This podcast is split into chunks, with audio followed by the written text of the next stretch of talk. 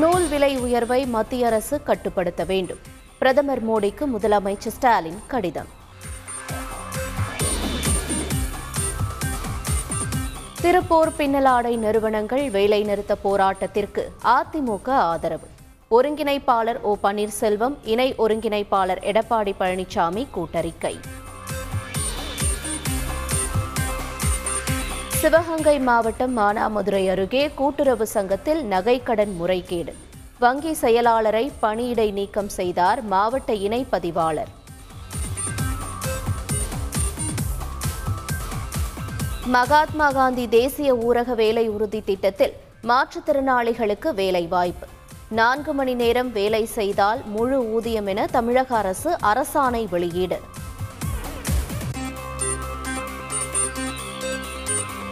நெல்லை quarry விபத்தில் மேலும் ஒருவர் சடலமாக மீட்பு. நாற்பத்தி ஏழு மணி நேரத்திற்கு பின் சடலமாக மீட்கப்பட்டார்.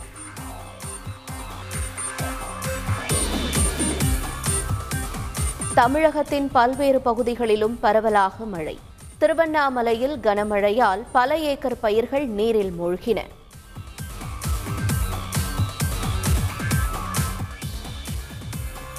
கேரளாவில் வரும் பத்தொன்பதாம் தேதி வரை கனமழை தொடரும். மே கடைசி வாரத்தில் தென்மேற்கு பருவமழை தொடங்கும் எனவும் இந்திய வானிலை ஆய்வு மையம் தகவல்.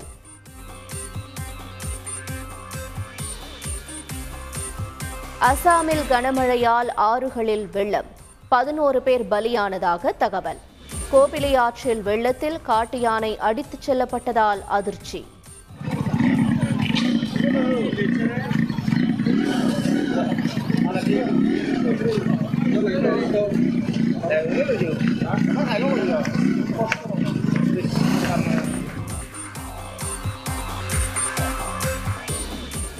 பரபரப்பான சூழ்நிலையில் இன்று கூடுகிறது இலங்கை நாடாளுமன்றம். எதிர்க்கட்சி எம்பிக்களிடமிருந்து ரணில் விக்ரமசிங்கேவுக்கு ஆதரவு அதிகரிப்பு.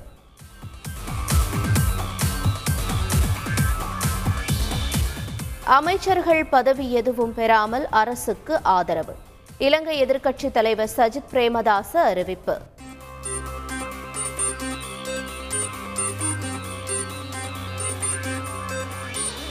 மாநிலங்களவை எம்பி தேர்தலுக்கான வேட்புமனு தாக்கல் மே இருபத்தி நான்காம் தேதி துவக்கம். ஆறு பேருக்கு மேல் போட்டியிட்டால் ஜூன் பத்தாம் தேதி வாக்குப்பதிவு.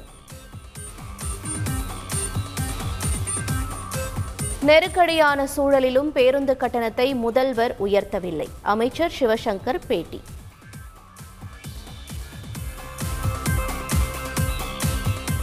அரசு பேருந்தை வழிமறித்து ஓட்டுநர் மீது தாக்குதல். மயிலாடுதுறை அருகே போதை ஆசாமி வெறிச்செயல்.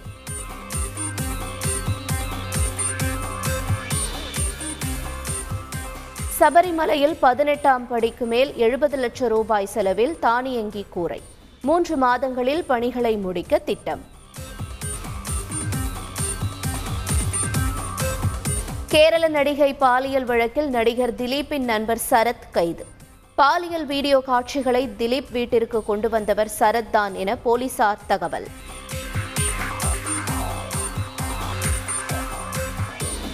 இந்த ஆண்டின் முதல் சந்திர கிரகணம் சிவப்பு நிறத்தில் காட்சியளித்த நிலா.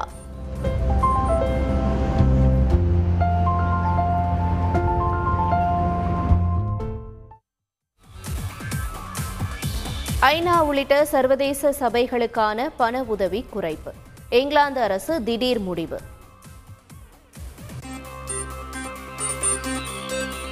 பெண்களுக்கான உலக குத்துச்சண்டை சாம்பியன் போட்டியில் அரையிறுதிக்குள் நுழைந்தது இந்தியா. இங்கிலாந்து வீராங்கனையை வீழ்த்தினார் நிகத் ஜெரீன்.